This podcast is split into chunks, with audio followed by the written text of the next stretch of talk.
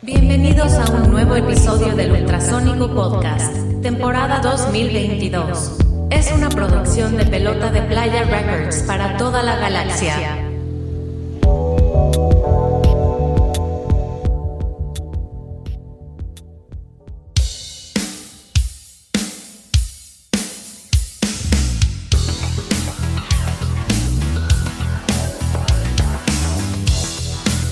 Bienvenidos al Ultrasónico Podcast. ¡Salud, muchachada!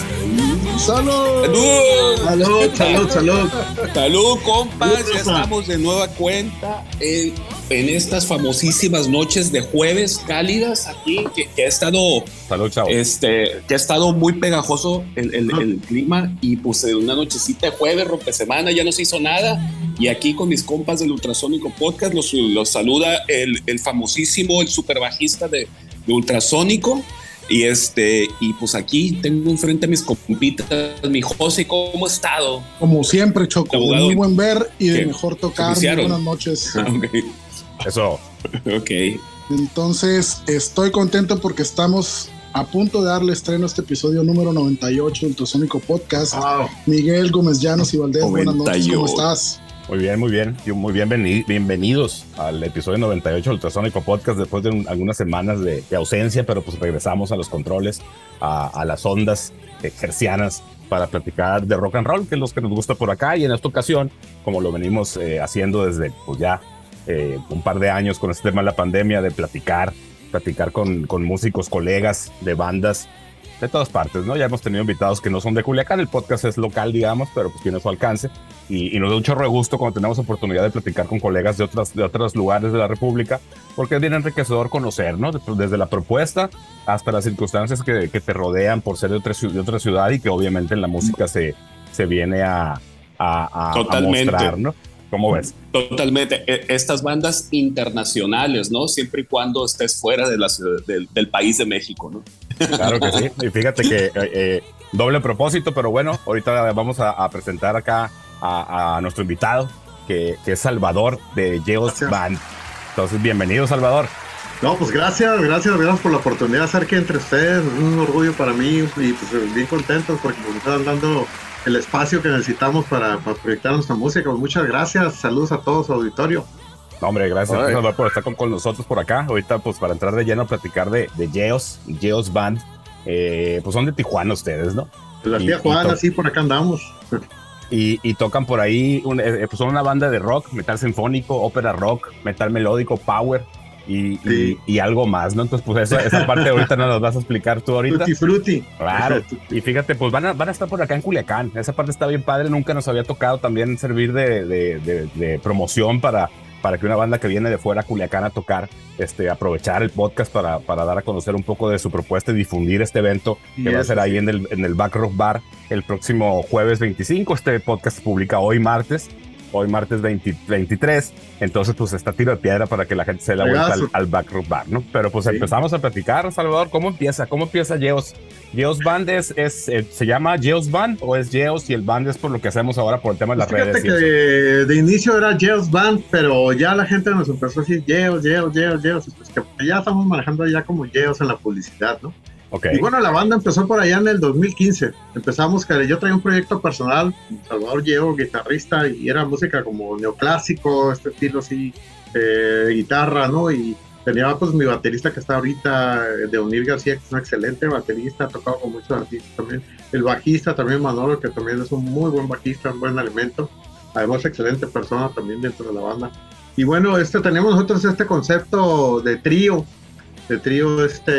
instrumental y neoclásico, pero tenía yo por ahí un tema que se llama Libertad, que me gustaría, yo traía la idea de meterle una onda así tipo ópera, a ver cómo sonaba, ¿no?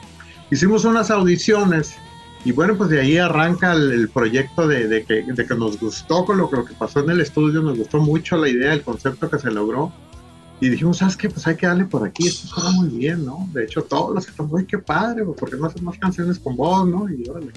Y pues ya decidí yo hacer más canciones y bueno, finalmente concluyó en sacar el disco A Secas Revenge, que fue el primer disco que sacamos en el 2019. Posteriormente sacamos ahora el que traemos, que es Sobreviviré, lo sacamos en mayo, lo sacamos en inicio, hicimos una rueda de prensa por allá en Ciudad de México, allá en el Hotel Sevilla Palace, estuvimos en mayo 6, fue la rueda de prensa, el lanzamiento del disco, y a partir de ahí arrancamos con la gira, y bueno, ya ahorita ya llevamos, ya le vamos pegando a las 20 ciudades ya visitadas. Entonces pues estamos bien contentos porque vamos a ir para allá con ustedes a visitar a la gente de allá, al público de ustedes que estamos invitando también, y bueno, las otras bandas por ahí que van a estar con nosotros también, algunas de ellas formidables también, y pues contentos de poder participar en este tour con ellos también por allá. Vamos a estar en Culiacán, en Mazatlán y en Tepic. Entonces esto es lo que traemos ahorita, invitamos a la gente a que escuche nuestro disco por ahí en las redes, ¿no? Sí, claro. Sí. Adelante. Salvador, este género es un género poco frecuente, en mi opinión, aquí en nuestro país. Normalmente, pues, los géneros más de batalla son el metal, el speed o el thrash, extremo, el punk, el rock alternativo, etcétera, ¿no? Y todas las variaciones que pueda haber de acuerdo a los colores del arco iris. Pero en cuanto al género de Yeos, platícanos un poquito, porque mencionábamos ahorita antes de entrar a la grabación que traen ustedes como banda una mezcla de sonidos, ¿no? Entre clásico, instrumentales, tintes de ópera, algo de corte sinfónico, melódico, rock, hard rock, metal, power metal. Me imagino que esto se deriva de las influencias propias que tienen los integrantes de la banda. ¿Es así o hay algún elemento adicional? Fíjate que la banda nuestra está basada más que todo, siempre lo hemos dicho, en la composición. La composición para nosotros es primordial. El talento es importante, la destreza del músico es importante, pero para nosotros lo más importante es la composición. Y en este aspecto, yo soy el compositor de los temas, pero ¿por qué digo la composición? Porque esa es la que nos da la amplitud de poder proyectar nuestra música en una diversidad de géneros, siempre y cuando tengamos un estilo de interpretarla. ¿Me explico? Es decir, claro, nosotros tenemos una canción, de repente escuchamos bandas que sacan canciones de José José y las sacan en rock, ¿no? Es un estilo de interpretar una melodía, cualquier X melodía, al estilo de ellos, ¿no? Entonces, es lo que queremos nosotros de alguna manera, no encerrarnos, encasquetarnos en power metal o rock sinfónico o rock o hard rock, sino tener una posición donde podamos tener un amplio repertorio, ¿no? Musicalización también, pero que tengamos un sello nuestro, ¿no?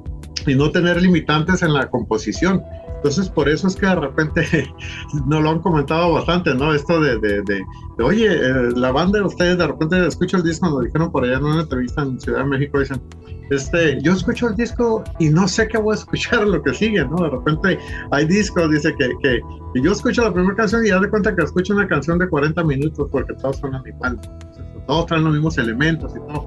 Y en nuestro caso estamos tratando de buscar esa diversidad en un disco, de manera de no hacerlo enfadoso, y también no saber qué te vas a esperar, ¿no? Cómo vamos a interpretar este nuevo tema que están arrancando de esta manera, power metal, clásico, sinfónico, piano, no sé, ¿no? Entonces de repente digas, órale, entran bien agresivos y luego de repente meten un pianito, algo, otra cosa, ¿no? Entonces sí tener esa diversidad de manera que podamos abarcar mucho más mercado. ¿Por qué?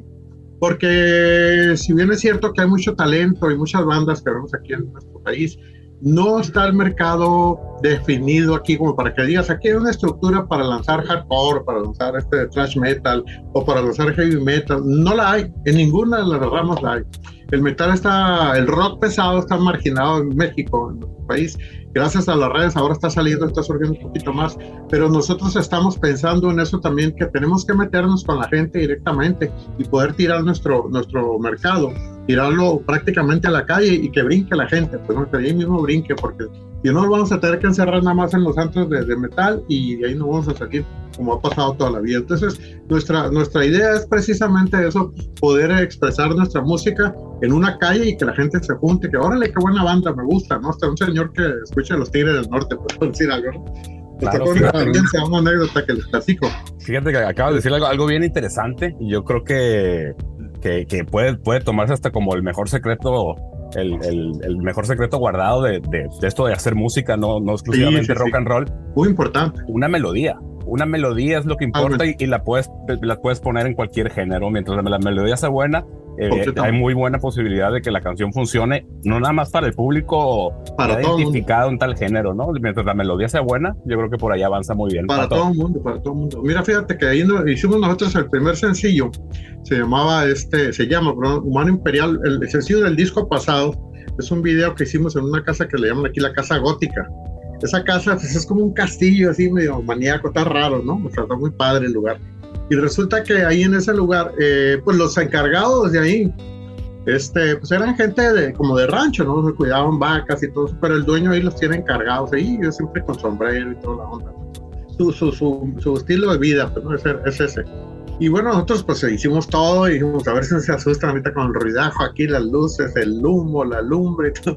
Y no, pues resulta que dice, al último decían, oye, qué padre suena la banda de ustedes, nunca habíamos escuchado nada así. Pues yo había escuchado rock así, pero nunca había escuchado un rock de eso, que la verdad, regálame un disco y la pegada, y no. Y cuando me lo he encontrado así de repente, porque paso mucho por ahí a saludarlos, me dice, oye, qué onda, ¿cuándo van a tocar por acá? Y ya le digo, no, y lo van al concierto, ahí está.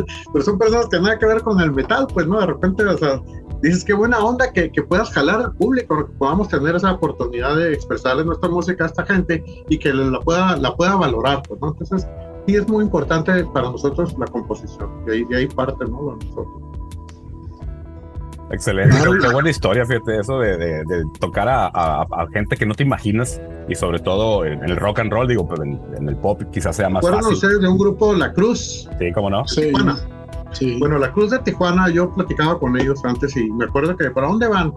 Pues vamos a agarrar amigos para acá, para el sur, para los pueblos pequeños, San Quintín, para todos esos lugares que nos están acá cerca de nosotros. Pero ellos se agarraban tocando en plazas y en los parques, o sea, le tocaban a todo el mundo, o sea. Y hubo una época, yo todavía estaba morro, ahorita ya no estoy morro, pero en aquel tiempo, me acuerdo, llegaba yo a las taquerías donde fuera, en México, donde sea. Y no, y ustedes, porque traíamos el pelo largo antes, yo traía el pelo largo, y ustedes como que rock toca, como el de La Cruz, decían, por allá, así que no te imaginas, el de los tacos conocía La Cruz, porque todo el mundo conocía La Cruz, y eso está fregón. Hicieron un trabajo de campo impresionante, ellos anduvieron tocando por todos lados, por todas las repúblicas, ¿no? Esa es la chamba. Pero está padre esa onda de poder transmitirle tu música a cualquier gente, pues, sí, por ahí va lo nuestro, estamos intentando hacer eso, ¿no? Por supuesto. Así es. Oye, Salvador, y pues dices que iniciaron por ahí en el 2015, pues ya estamos en 2022, se están estrenando un disco. ¿Cómo puedes platicarnos un poquito la evolución, digamos, que hayan tenido, que obviamente debe ser para mejorar, para ir afinando algunas cosas que empiezas a encontrar y llegas pues al momento de publicar un disco con todo lo que avanzaste desde el anterior? ¿Cómo ha sido este proceso para Yeos? Sí, bueno, tuvo mucho que ver porque al principio fue algo experimental, te digo que estábamos haciendo como neoclásico, y finalmente pues terminó en lo de Aztecas Revenge, pero y estuvo muy padre eso, ¿no? De hecho tuvo muy buena crítica por ahí en Inglaterra, y nosotros no nos lo esperábamos. Power Play es una revista que tiene muchos años, muy conocida ya, y bueno, distribuye en muchas partes del mundo. Y ellos nos sacaron, en dos ocasiones nos sacaron entrevistas, ¿no? Una vez te sacaron un reportaje y la segunda vez nos hablaron para hacernos una entrevista. Entonces, dicen ellos en sus publicaciones, dicen, nosotros nunca habíamos publicado nada de bandas mexicanas, pero esta es una excepción, ¿no? Entonces, dicen, para nosotros, imagínate, queríamos empezar a hacer algo local aquí. Entonces, de repente que te digan algo así, una revista, estamos así, literal, estábamos cagados. Pues, dicen, no mames, o sea, ¿qué onda? Y la foto y toda la onda, dicen, no manches, o sea. Y luego después en la segunda entrevista nos sacaron hasta en la portada como uno de los lanzamientos. Pues. Entonces dices, no manches, al puro nombrecito, pero dices, no, estás en el Power Play, pues no es cualquier cosa. Y para nosotros eso fue importantísimo. Sin embargo, donde nosotros hacemos la transformación es en esta parte donde ya te aplicas en vivo, ¿sí? Te aplicas en vivo, de repente, en este caso, cuando hicimos los Aztecas Revenge, traemos varios temas que eran muy, muy suaves, muy tranquilos. Pero pues a la hora en vivo de repente dices, ay, güey, sí necesito levantar un poquito más, pero no necesito meterle más para arriba, ¿no? Y fue que de repente vimos con qué se prendía más la raza y por ahí le dimos más. Entonces ese fue el cambio que tuvimos. Traemos la misma idea del principio, pero estamos más agresivones, ahora más más rítmica, más rápido, más todo, pues, ¿no? Entonces, quisimos meterle más fuertecito al volumen ahora en el segundo disco. Tenían ustedes, Salvador, en el primer disco, en Aztecas Revenge, una alineación diferente a la actual. Estaban como integrantes un guitarrista y una cantante, distinta a la cantante que está hoy. El guitarrista pues ya no está. Este cambio de alineación se da previo a la grabación de Sobreviviré, o fíjate, pasó que algo no, ahí. Lo que pasa es que, mira, te platico algo, ¿no? Que algo que estamos inclusive pasando en este momento. Este Ajá. proyecto, yo sí está diseñado para lograr concretar el objetivo, que claro, es representar a México dignamente a nivel internacional, ¿sí? Uh-huh. Con músicos profesionales, con temas que tienen el nivel para competir con otros temas de otros grandes músicos también, de otras grandes bandas. Es un proyecto que tiene una inversión también, o sea, no es un proyecto que estamos aquí nosotros, no, es un proyecto que viene respaldado con experiencia. De hecho, ahorita está trabajando con nosotros Manuel Arellano, que le mando un fuerte abrazo. Él fue director de promoción de Fonovisa por 12 años, ¿no? Ustedes deben de acordarse de Fonovisa, esta empresa, pues, él fue director de promoción nacional de Fonovisa, entonces él está trabajando con nosotros también, y todo esto significa de repente la proyección del grupo, ¿no? Entonces, y pasa esto, que hay una realidad. Nosotros estamos empezando, ¿me entiendes? Entonces, en esta carrera de empezar, ustedes, algunos son músicos, deben de entender que si quieres hacer algo original de verdad, pues no va a ser el que chila mesta, pues. Tienes que aventarte al ruedo y se pierden muchas cosas, se ganan otras, pero también se pierden muchas.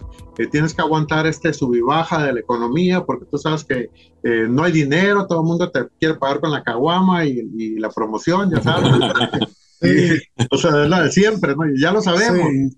Entonces, todos queremos, pero no todos podemos, ¿no? Entonces, pues eso se ha venido dando. Cuando conformamos la banda, ya sabes, todo el mundo dice, no, sí, vamos para adelante, pero luego de repente, ¿sabes qué? Pasa una fecha y otra fecha, ya falté a trabajo, o ya no vi a la novia, o no sé qué, y se vienen las broncas, ¿no? Se empieza a apretar los ajustes. Esa es la historia de todas las bandas, yo creo, ¿no? Sí, sí, son los ajustes normales. Entonces, en esta banda que está determinada para hacer esto, imagínate, de repente yo les decía a muchos, vamos a arrancar para hacer fechas, sí, vamos con las fechas. De repente, pum, una, otra. Empezaron los tambaleos, pues, ¿no? Entonces, el primero pues fue el guitarrista, y yo lo entiendo, no lo estoy criticando, porque se entiende que de repente la gente pues tiene que tener una estabilidad, ¿no? Tiene que tener una estabilidad económica, más si depende, y hay hijos que dependen de él, o por ejemplo el caso del guitarrista tuvo una crisis muy dura porque su mamá le dio cáncer, y bueno, una cosa terrible ahí, y bueno, él estuvo soportando todo esto, y él fue honesto y dijo, ¿sabes qué, chaval? Yo no voy a poder seguir, no voy a poder, y no lo voy a atravesar, no lo voy a atrasar, pues, ¿no? Entonces, pues ni modo, y esto fue una semana antes de irnos a México, cuando ya tenemos las fechas y todo, ¿no? Entonces, ¿cómo le hacemos? Pues la otra guitarra. Tú sabes, de conformar una banda de dos guitarristas, de repente si te la vas a sentar solo, pues ahora sí tienes que hacer algo diferente, pues meterle ahí, rellenar los espacios y todo. Y bueno, pues salimos adelante con todo. Y ahora entendemos que, ¿sabes?, que hay que mantener la banda chiquita, porque aunque sí se ocupa el coro, se ocupa el tecladista, se ocupa el otro guitarrista y todo, digo, ¿sabes qué? No, espérate, vamos a avanzarle, y una vez que ya hay una estabilidad un poquito más concreta de económicamente, ya podemos decir, ¿sabes qué? Mira, no te preocupes, ahí está. Pero mientras que no pasa eso, a todos se les complica, y en especial a las mujeres, en especial a las mujeres, sí. Entonces, ese ha sido uno de los fuertes problemas que tenemos con esta parte de la banda, pero te repito, estamos determinados a llegar a nuestros objetivos, y desafortunadamente no nos podemos detener por nada, porque si no tuviéramos que desacelerar el proceso de tocadas y de fechas y todo lo que tenemos que hacer por estar con una persona que depende de su trabajo y todo eso. Yo siempre digo una realidad, digo, hay gente que quiere, pero no puede, inclusive tiene el talento, ¿no? Pero no puede por sus circunstancias, por su situación, no tienes ni carro, no tienes un pasaporte, no tienes esto, entonces pues no se puede, ¿no? A menos que quieras esforzarte al máximo para hacerlo, y bueno, pues se da la oportunidad, ¿no? Pero sí, no eso es lo que ha pasado realmente, ¿no? Y no solo eso, Salvador, digo, muchas veces la misma vida nos va poniendo situaciones en el camino con las cuales resulta imposible lidiar y nos sobrepasan, ¿no? Como fue esta parte de la pandemia que afectó a todas las filas en todo el mundo y nos puso en pausa de una manera muy frontal, muy fuerte, muy brutal. Por ahí leía yo unas entrevistas que les hacían a ustedes en las redes, en internet, en redes sociales, donde incluso lo mencionaban el tema, ¿no? De que esta parte de la pandemia vino a poner en stand-by a muchos proyectos que tenían, como el de grabar con una orquesta sinfónica, que es uno de los derroteros que tiene Yes Band, un proyecto que sin duda sería bastante interesante, porque la música que me tocó escuchar en Spotify principalmente, pues sí lo amerita, ¿no? O sea, sí es algo que de entrada, pues solicitud, ¿no? No lo echen en saco roto. No, creo que, y en la medida en que agarren viada, creo que es un proyecto que deben de realizar, porque ustedes ya traían menciones en revistas, pues como mencionaste, Inglaterra, México, en Estados Unidos, respecto de la música de Yeos, y creo que pues alguien tiene que mostrar que sí hay exponentes para tocar este tipo de géneros, ¿no? Sí, claro que hay. Hay muchos, hay mucha gente con mucho talento aquí en México, ¿eh?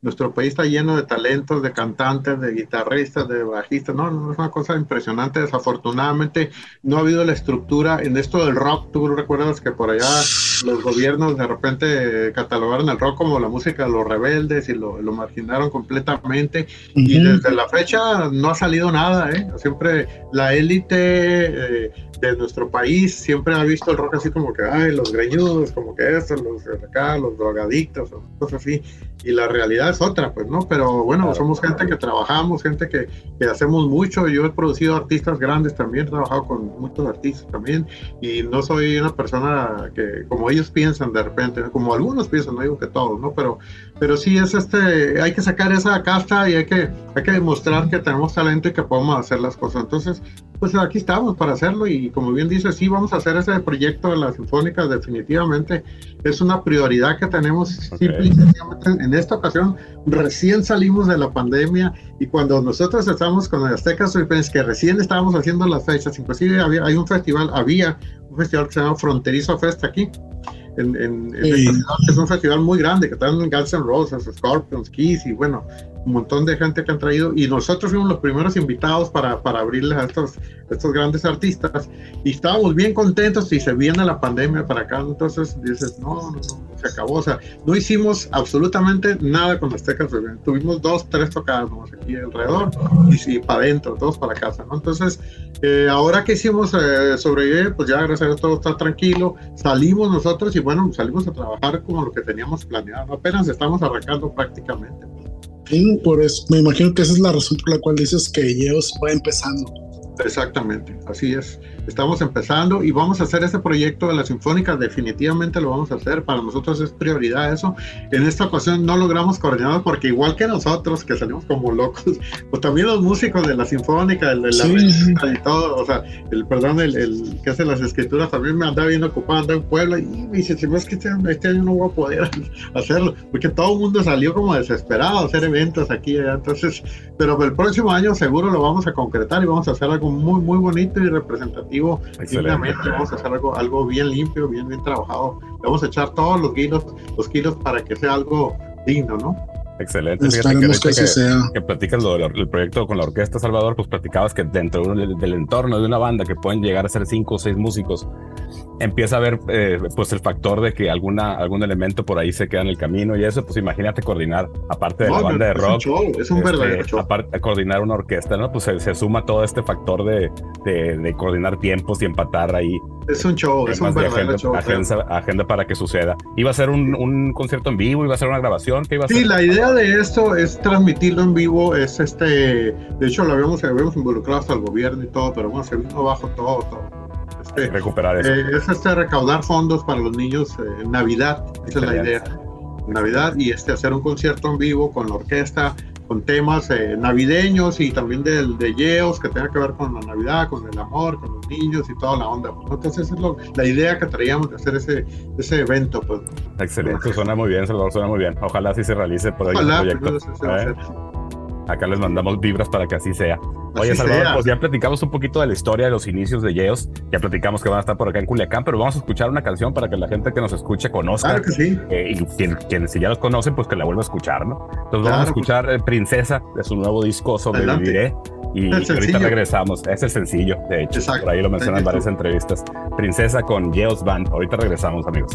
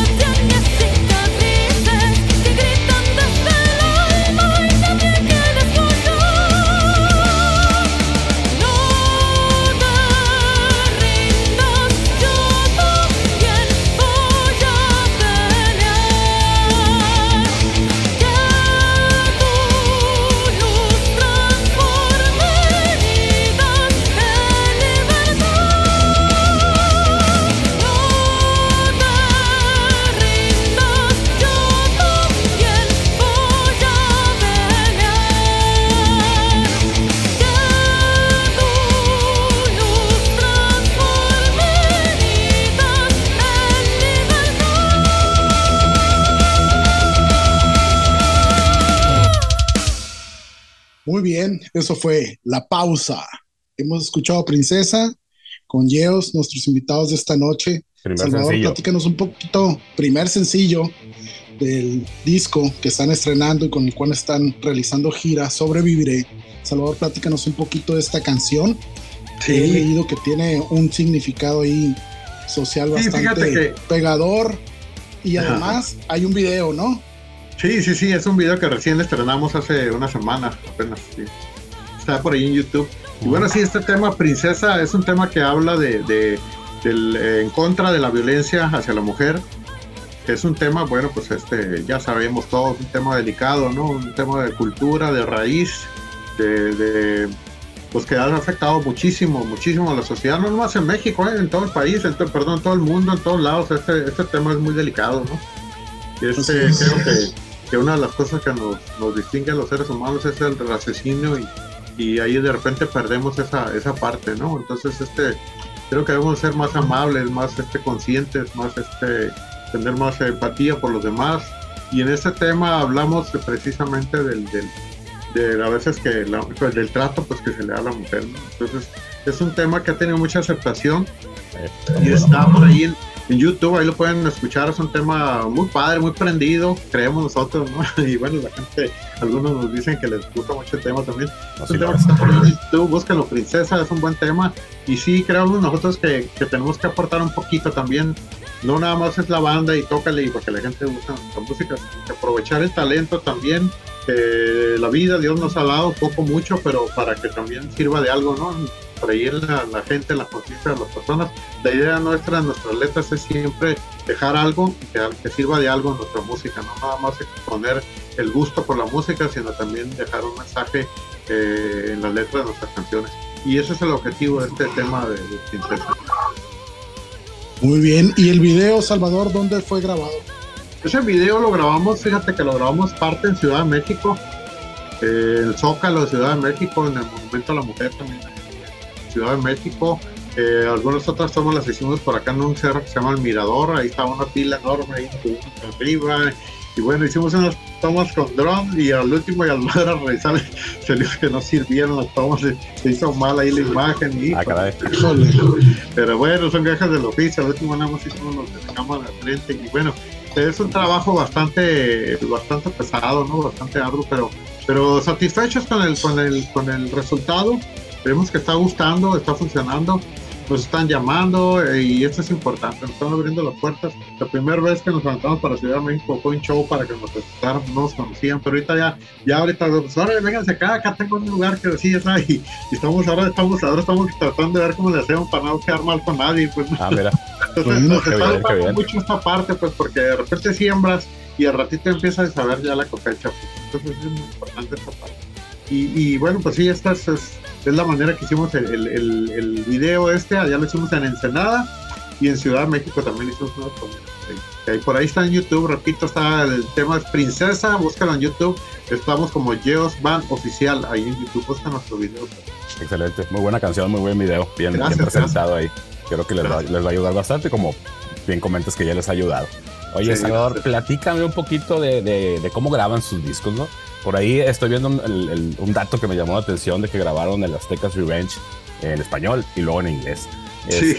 Y este nuevo Sobreviviré que sé que están lanzando. Por ahí estoy viendo ahí tu estudio, que tienes unos NS10 por allá. ¿Grabas ahí? Sí, ¿grabas tú? Mira, con los NS10.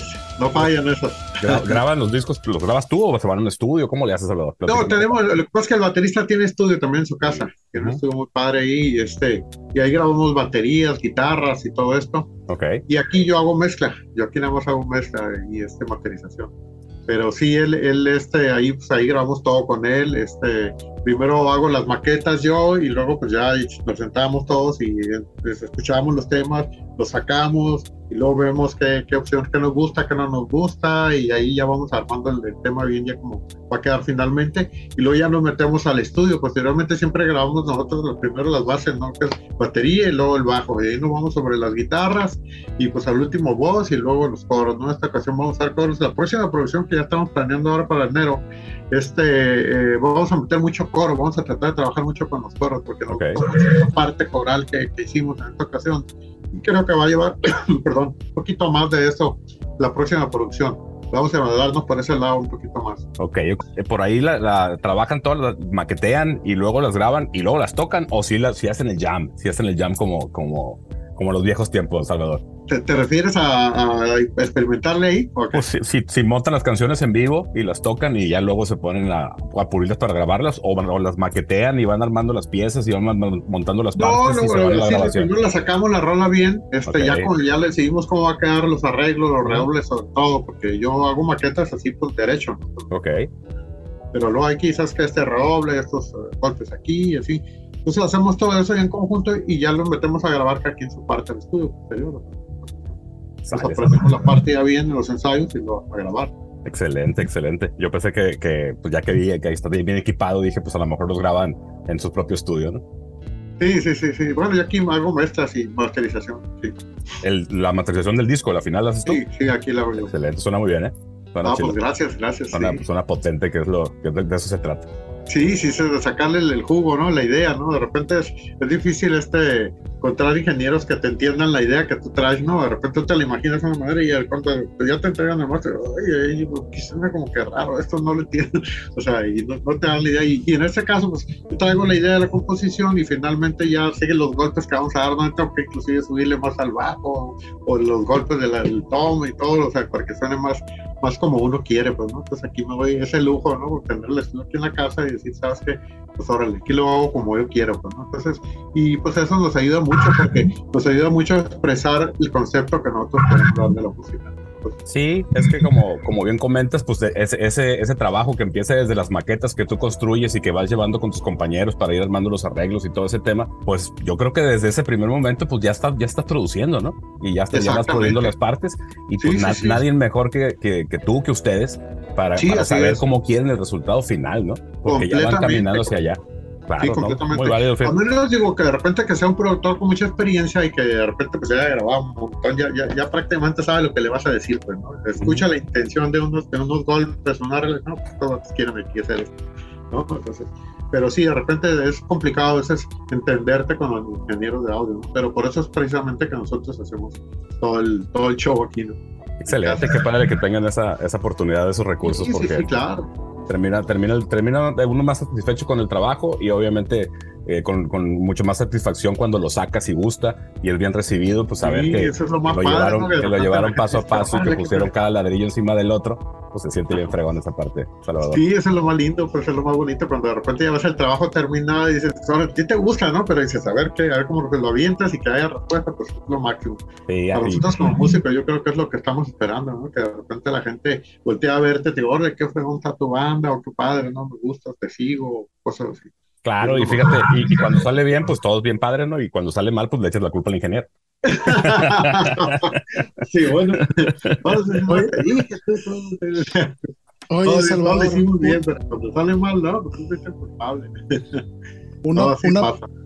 Una pregunta, este nuevo disco de Sobreviviré, en mi opinión, representa un reto, ¿no? Para Yeos, dado que hay una nueva conformación en los integrantes de la banda, disco nuevo con el que están haciendo gira, ya tienen varias fechas realizadas en varias partes del país. Acá los estamos esperando en Culiacán para el próximo 25 de este mes en el Bar Rock Bar.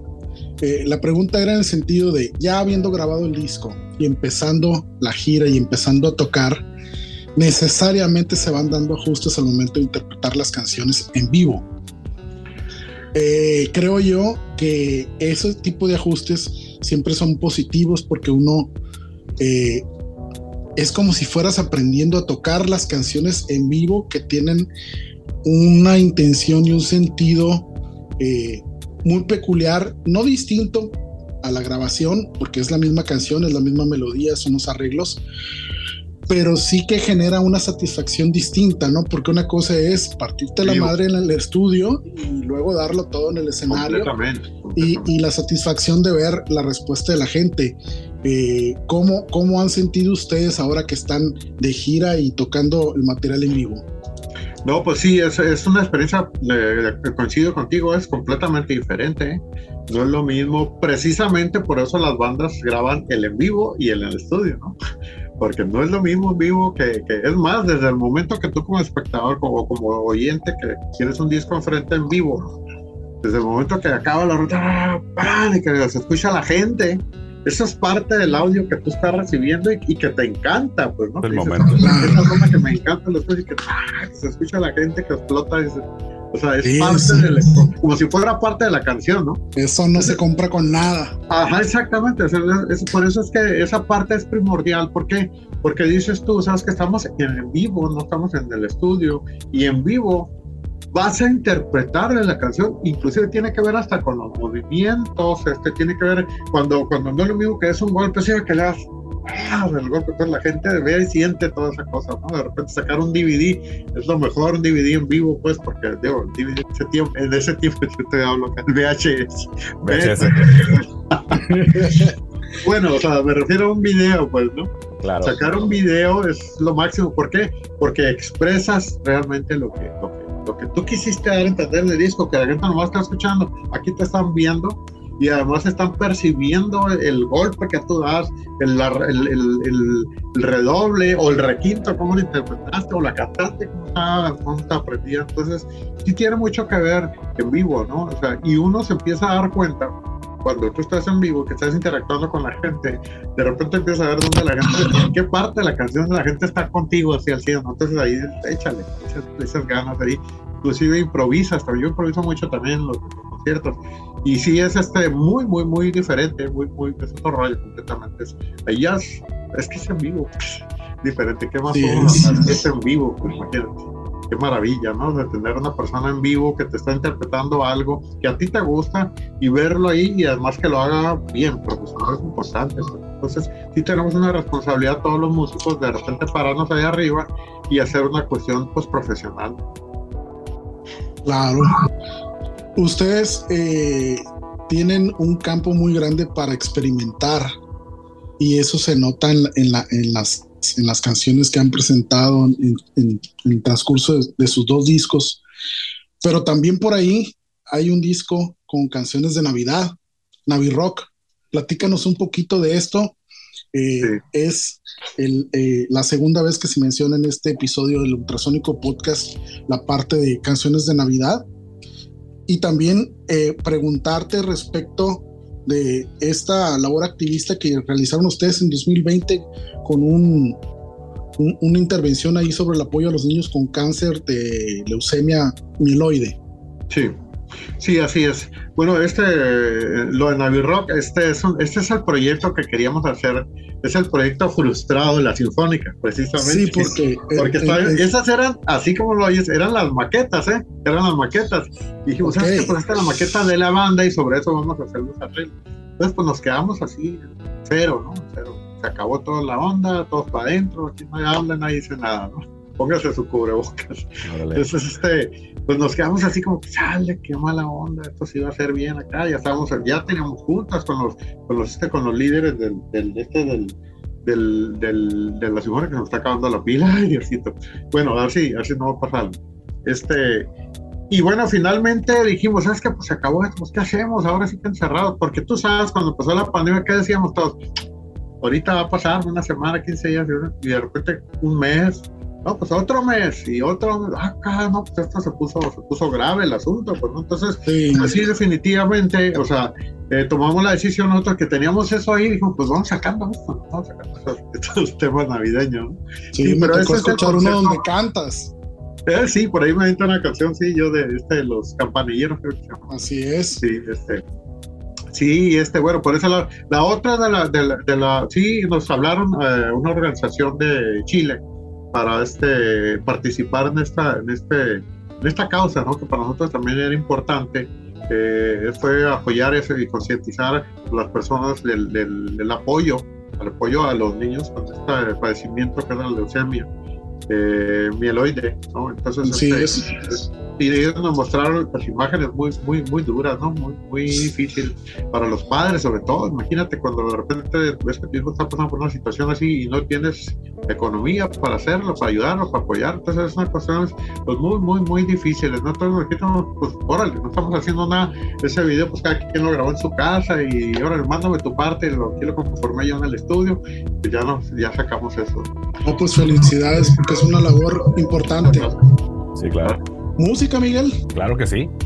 Vamos al segundo momento musical. Vamos con la canción que se llama como el disco, Sobreviviré. Y ahorita regresamos a que Salvador nos siga platicando de Yeos y de su visita para Culiacán y un montón de cosas que todavía nos falta por platicar con nuestro amigo Salvador. Adelante, Sobreviviré con Yeos.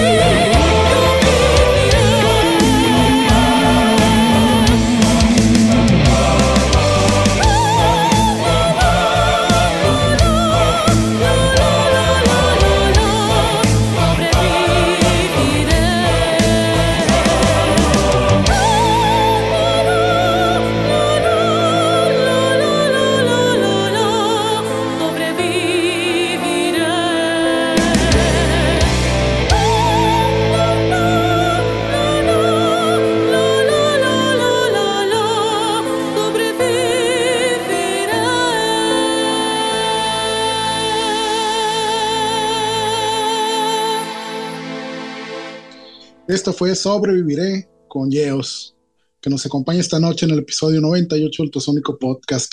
Salvador, platícanos de este tema que acabamos de escuchar y que queremos escuchar en vivo el próximo 25 de este mes en el Bar Rock Bar. Sí, claro, Sobreviviré, pues es el título del del disco. Es un tema que habla, pues, precisamente la palabra, ¿no? Sobreviviré, dado a que, pues, ustedes saben lo que platicamos ahorita de la pandemia, ¿no? Cómo nos trató a todos. Hubo mucha gente que perdió familiares. Yo perdí algunos familiares, dos, y bueno, amigos también, colegas, promotores y empresarios de aquí que hacen eventos y todo. Y bueno, estuvo muy duro esa cosa. Me tocó por ahí en Ensenada, hasta mis padres, papá descansa en el panteón, y fui a visitarlos cuando ya se abrió el panteón, pues estaba hasta cerrado el panteón. Claro. Fui a visitarlos, me quedé sorprendido, amigo, me quedé sorprendido. Tantas cruces nuevas, increíble, inclusive veía 12 en el mismo lugar, esas nuevas, así, ¿no? Dije, o sea, ¿qué pasó? O sea, parecía que yo nunca me imaginé que ver algo así, pues, ¿no? Me sorprendió de repente de llegar al panteón y ver tanta gente que perdió familiares, inclusive se veían dos cruces de repente, o sea que en la misma familia ha habido dos muertos, pues imagínate, es una cosa terrible, terrible. Entonces, estuvimos todos, yo creo, sumergidos en una crisis, pues, emocional, de pérdidas familiares, laboral también, porque de repente, pues, yo soy promotor y he hecho eventos acá, y bueno, eso vivimos, y de repente salgo eventos, ni nada, pues se puso muy, muy duro, ¿no? Entonces, el tema Sobreviviré, yo creo que para nosotros como banda, que lo hemos platicado, es muy importante porque viene a hablar de lo que vivimos, ¿no? Y de lo que debemos de hacer y la postura que debemos de tener ante la situación y ante lo que vivimos. Ya nos dimos cuenta que podemos salir adelante los que estamos aquí, los que seguimos adelante. Entonces, para nosotros ese tema es muy importante, Sobreviviré. Además, estamos ya planeando el video de Sobreviviré, que viene con una producción muy fuerte, viene con lumbre, con cosas igual que hicimos, parecido a lo de Humano Imperial, viene con explosiones, humo, o sea, drones, y bueno, muy, muy padre que viene. Invito a la gente, al público de ustedes, a que lo escuche, que lo busque el tema, y próximamente viene el video para este tema, también para hacerlo sencillo, y va a estar por ahí en YouTube. O sea, búsquenlo, apóyennos, den sus comentarios, sus buenos comentarios o negativos, lo que sea, no importa, pero déjenos algo ahí, porque este tema creemos que va a trascender, que va a hacer algo bueno, ¿eh? Va. Fíjate que, este tema en particular me gustó mucho, el intro, padre. Me gusta mucho esta onda del misterio cuando empieza una canción, porque como bien dices, si vas escuchando todo el disco, como que llegas a esta rola y órale, caray, pues no se parece a la otra, ¿no? Entonces empieza ahí y el grupo que trae dentro del género de ustedes es de lo que más me gusta a mí, ese tipo de punch que se logra, esa potencia por el groove que traen, pues, y la misma melodía que obviamente, como ya lo platicamos, pues es la parte efectiva, ¿no? Cómo la acomodas en la fuerza del género que manejan ustedes, y es bien efectiva esa parte, ¿no? Esa parte melódica, esa parte misteriosa, está muy padre, me gustó mucho esa canción. Sí, qué padre, que bueno, sí, pues es la idea, que tratar de enganchar, ¿no? Enganchar el oído del espectador, y bueno, pues creo que se ha logrado hasta cierto punto, y pues esperemos que haya más resultados, claro. Vale, esta parte de los pianos, eso lo haces tú, ¿ah? ¿Eh? Y los samplecitos y todo. Todo lo que son pianos, violín y todo eso, los samples, yo los hago. Órale, ¿qué los trabajas? Curiosidad técnica. Los trabajo aquí con un sample, con el Philharmonic y todo eso. Órale. Samples. No, chilo.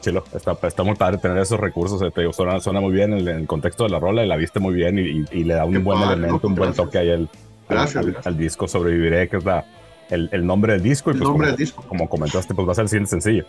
Sí, va a ser sencillo. Y video. Con video y todo. No, muy bien. Así es. Muy bien, muy bien. Sí, creo que es un signo distintivo de Yeos para quienes nos están escuchando y planean ir a verlos al bar, Rock Bar, en su visita aquí a Culiacán. Se van a encontrar con una banda que tiene un contenido sumamente melódico, con una construcción bastante cohesiva en su música, con una ejecución impecable, con mucho poder. Y luego tienen el plus de Brenda, la cantante, que pone unas voces bastante interesantes ahí.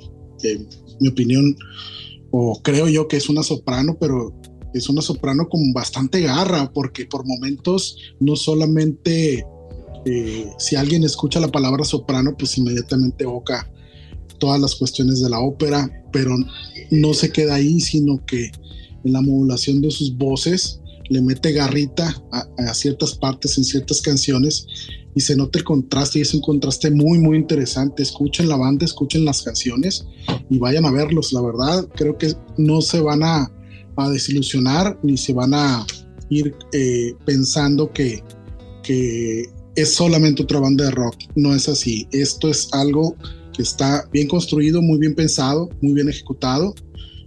Por ahí leí que son, ustedes son maestros de música, Salvador, ¿no?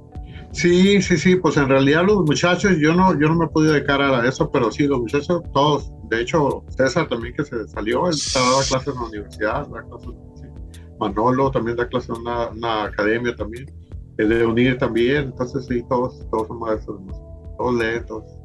Interesante porque es un aliciente, ¿no? Alguien que se dedica a la enseñanza musical, de repente estar inmerso en una banda donde pueden dar rienda suelta a toda la creatividad y tratar de hacer todo lo que se imagina uno como músico cuando escucha el material de alguien más y dices, bueno, híjole, a lo mejor yo hubiera hecho esto así, o de esta manera, hubiera puesto esto, ¿no? Entonces, ahora sí, papá, pues tienes la guitarra colgada, pues dale, ¿no? Entonces, sí, creo que Yeo se explora muy bien esa parte. Gracias.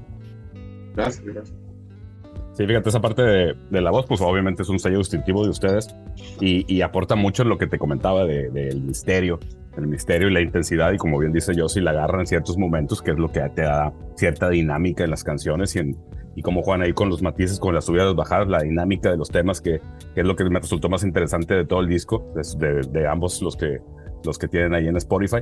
Y está muy padre la propuesta. Pues, ahorita platicando contigo, pues es evidente que la tienen cuidada desde el primer momento que surgen por ahí las ideas de las canciones y los arreglos, y pues el resultado, pues por eso es, ¿no? No hay mucho que buscarle. Cuando platicamos ya con la gente que hace la música, pues entiendes realmente por qué estás escuchando una música del nivel que estamos escuchando con tu banda, Salvador. Gracias, muchas gracias. No, pues mira, hacemos lo que nos gusta y lo hacemos de corazón.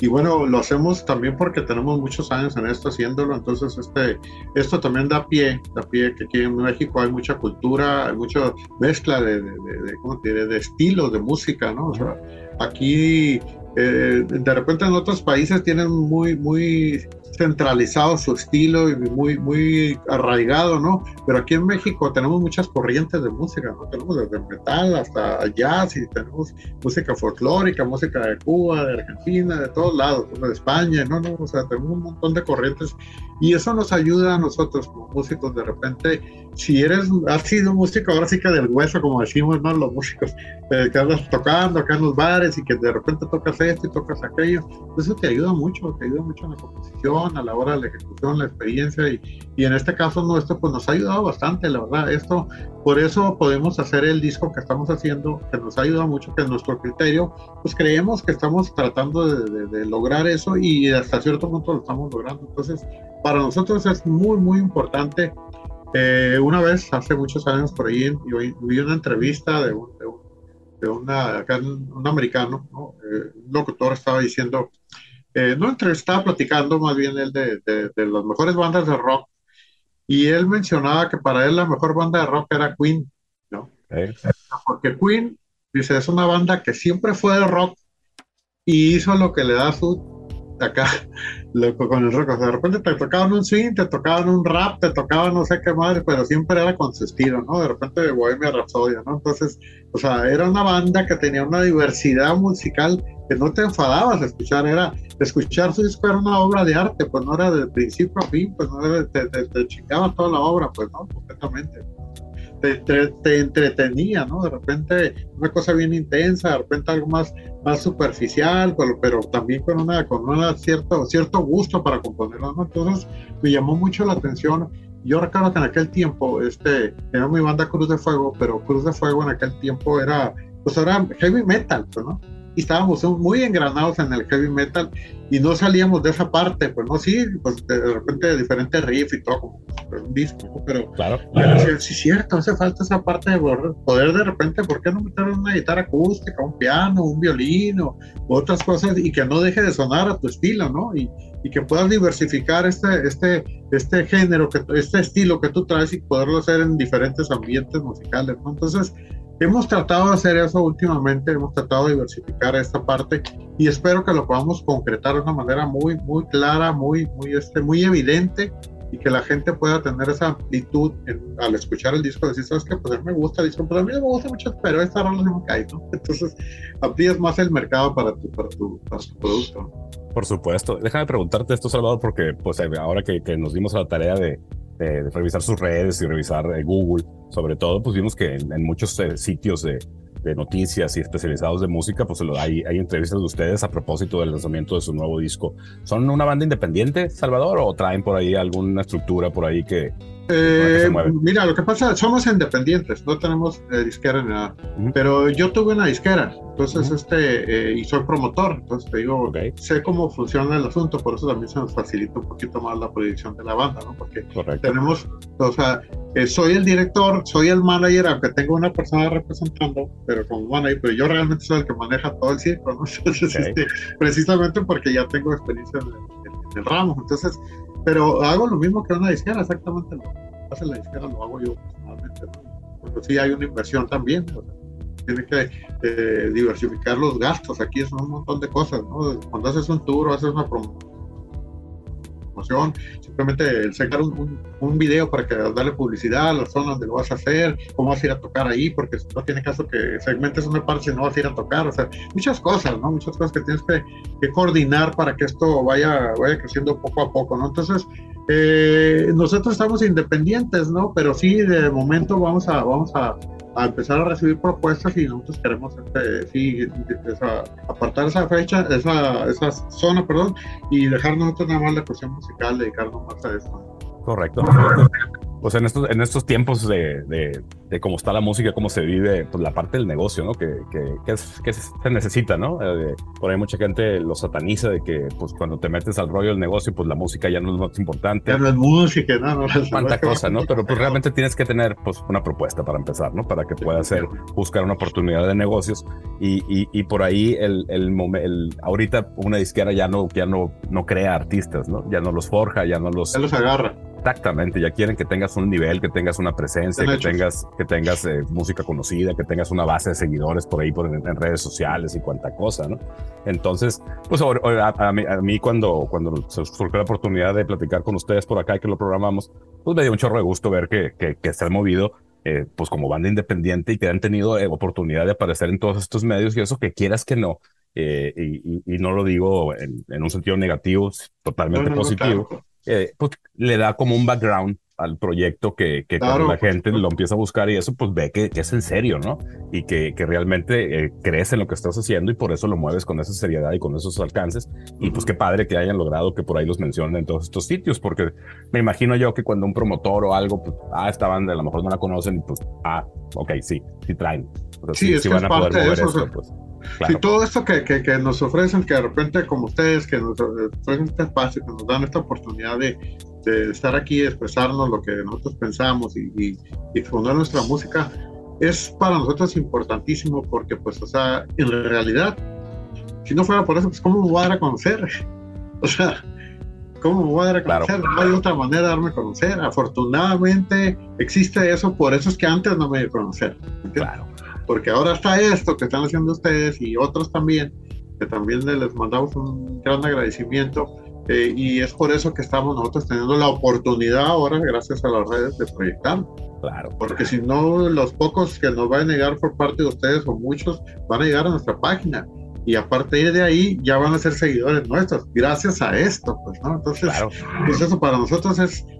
No hay otra más que esto es, o sea, hay que darle por ahí, y bueno, ya de ahí, ahora sí que iremos a presentar en vivo para que la gente sepa de qué estamos hablando en este momento. Entonces, por supuesto, muy agradecidos por esto, nosotros encantados. No, por supuesto, se nos dio muy padre la oportunidad cuando nos dijeron que venían a Culiacán, te digo, es la primera vez que nos toca apoyar a que una banda de fuera viene a nuestra ciudad y en la medida de lo posible con el podcast, pues la gente que nos sigue, pues conozca del evento, conozca de su música, a lo mejor ya los conocía, pero conocen algunos aspectos que los has platicado ahorita que a lo mejor no conocían y les genera un interés mayor de desarrollar el backstage y pues ahí nos vamos a ver, Salvador. Claro, sí, quiero verlos ahí, conocerlos en persona, un fuerte abrazo ahí, sí. Agradecerles en persona, ¿no? Y para regalarles su camiseta y su disco también, muy importante. Claro. Oye, Salvador, pues estamos, perdón, Yossi, dale. Sí, ya sé que estamos sobre el tiempo de despedir el episodio, pero no me quería ir sin antes preguntarle a Salvador cuáles son los proyectos nuevos, los proyectos próximos, los proyectos futuros para Yeos, qué es lo que viene en el corto, y mediano plazo, de largo plazo, todo el mundo lo vamos a saber. Sí, bueno, ahorita de entrada vamos a concluir, vamos a hacer los videos. Tenemos ahorita, precisamente ayer tuvimos una junta porque vamos a hacer un video que se llama, que teníamos ya en puerta, que se llama Miedo, desde un tema que se llama Miedo, el que viene el disco, y luego vamos a programar ese que se llama Sobrevivir, que es el tema, el título del disco. Este video Sobrevivir le queremos meter toda la galleta de esto, ¿no? Todo. Ok. Y hay unas ofertas ahí también para ir a Colombia, estamos viendo ahí cómo coordinarlo, pues, las fechas allá. Y bueno, regresamos a Ciudad de México ahora en septiembre, vamos a estar el 22, 23, 24, 25 vamos a estar allá. Entonces también vamos a estar acá en Tijuana con el Timo Tolki, que era el ex guitarrista de Estatuarios, y hay otras fechitas por ahí pendientes. También vamos a estar en Monterrey también, estamos ya ahí por amarrar la fecha. Entonces, pues vamos ahí a darle a trabajar con todo, ¿no? Y en enero, primero nos empezamos ahí a grabar el tercer disco, ya vamos a empezar a trabajar sobre eso, porque ya queremos para por allá por mayo, junio, tener ya listo el tercer disco para empezar otra vez la tercera gira, ¿no? Seguir trabajando, es que esto es de puro pulmón, ¿no? Es pura constancia. No hay que parar. Si queremos que esto crezca, estamos a estar trabajando siempre para adelante, pues. Claro, es pura constancia y como dice Cami. Y el año que entra, sí. Ahora sí vamos a darle lo de la Sinfónica, muy importante para nosotros ese proyecto. Sí, hace rato dijiste que era proyecto frustrado, no, es proyecto en stand-by. Exactamente, tienes razón, sí, completamente, definitivo. Totalmente. Para nosotros es prioridad eso, la verdad. Como dice acá mi compadre Yossi, pues es un tema de terquedad, este rollo del rock and roll y del arte. Pues de aguante y terquedad. Así que el mundo es de los necios, entonces. Exacto. Vamos, a lo mejor no necios, pero sí aferrados y no pararle. Claro. No, es que fíjate que por ahí hay varias teorías de cómo estructuras un proyecto y cómo te pones metas y para llegar. Y fíjate que en este rollo de la música, creo que vas a estar de acuerdo, más que el resultado o el objetivo o la meta lograda, el trayecto es lo más chingón.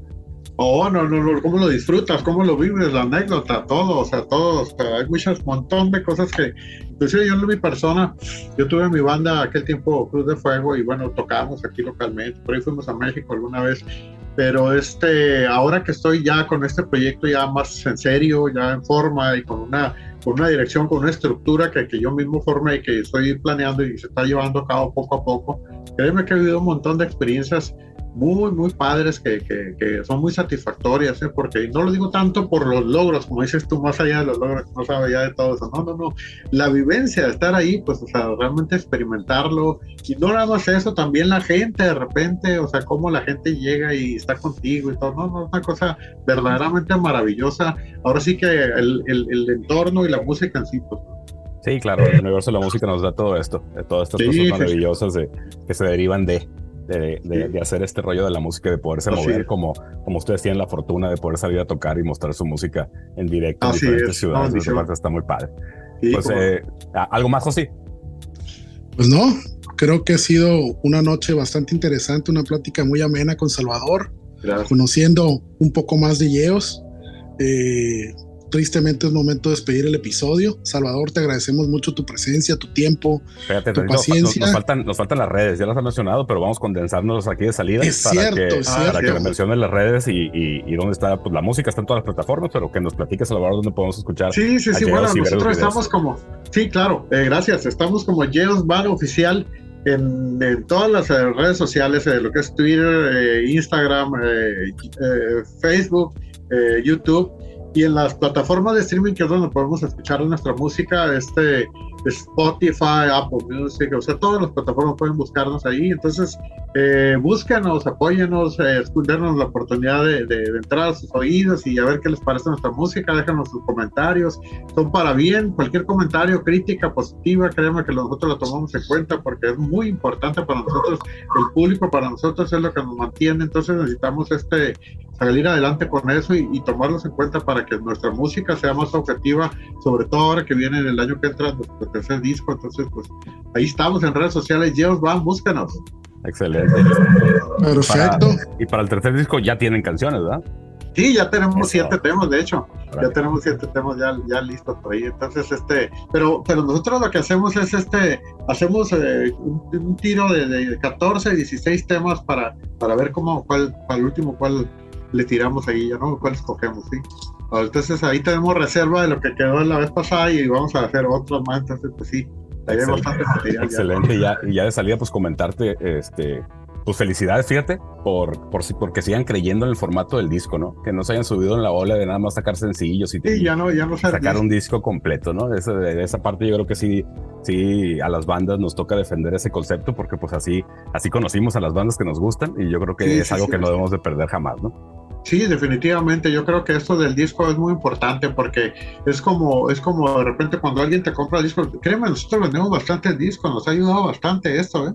La verdad, yo lo hice porque me lo pidió uno y luego el otro dice, híjole, pues me da pena no tenerlo. Pero una vez que lo tienes y que estás tocando en vivo y que ves cómo se van los discos, es un dinerito caliente que te ayuda, o sea, que la gente, los fans no saben cuánto nos ayudan cuando nos compran un disco. ¿Por qué? Porque de repente la gasolina, la comida y todo, estamos solventando un montón de gastos que a lo mejor no tienen ni idea del bar que esto que tiene que ser, pero nos compran un disco para nosotros es una ayuda muy importante. Y además, cuando tú abres el disco, nosotros lo sabemos, porque también nosotros somos fans de otros artistas maravillosos también. Entonces, de repente agarramos el disco, lo abrimos y estamos viendo las fotos, ¿no? Donde se grabó, toda la onda, la letra y todo el rollo, ¿no? Viendo las fotos de los artistas, escuchando, como que te interactúas más con tu banda preferida, pues. Es muy importante la parte del disco. Yo creo que sí, bien dices tú, las bandas debemos de pelear esta parte, no dejar que se nos vaya, ¿no? Porque aparte que es un apoyo para la banda, también te granan más con tu artista, pues, ¿no? Entonces es más importante. Sí, totalmente. Así es. Así. Bueno, pues es hora de despedir el episodio. Salvador, de nueva cuenta, un placer. Encantado de tenerte por aquí con nosotros. Saludos a los demás integrantes de la banda, quienes vamos a conocer próximamente aquí en Culiacán.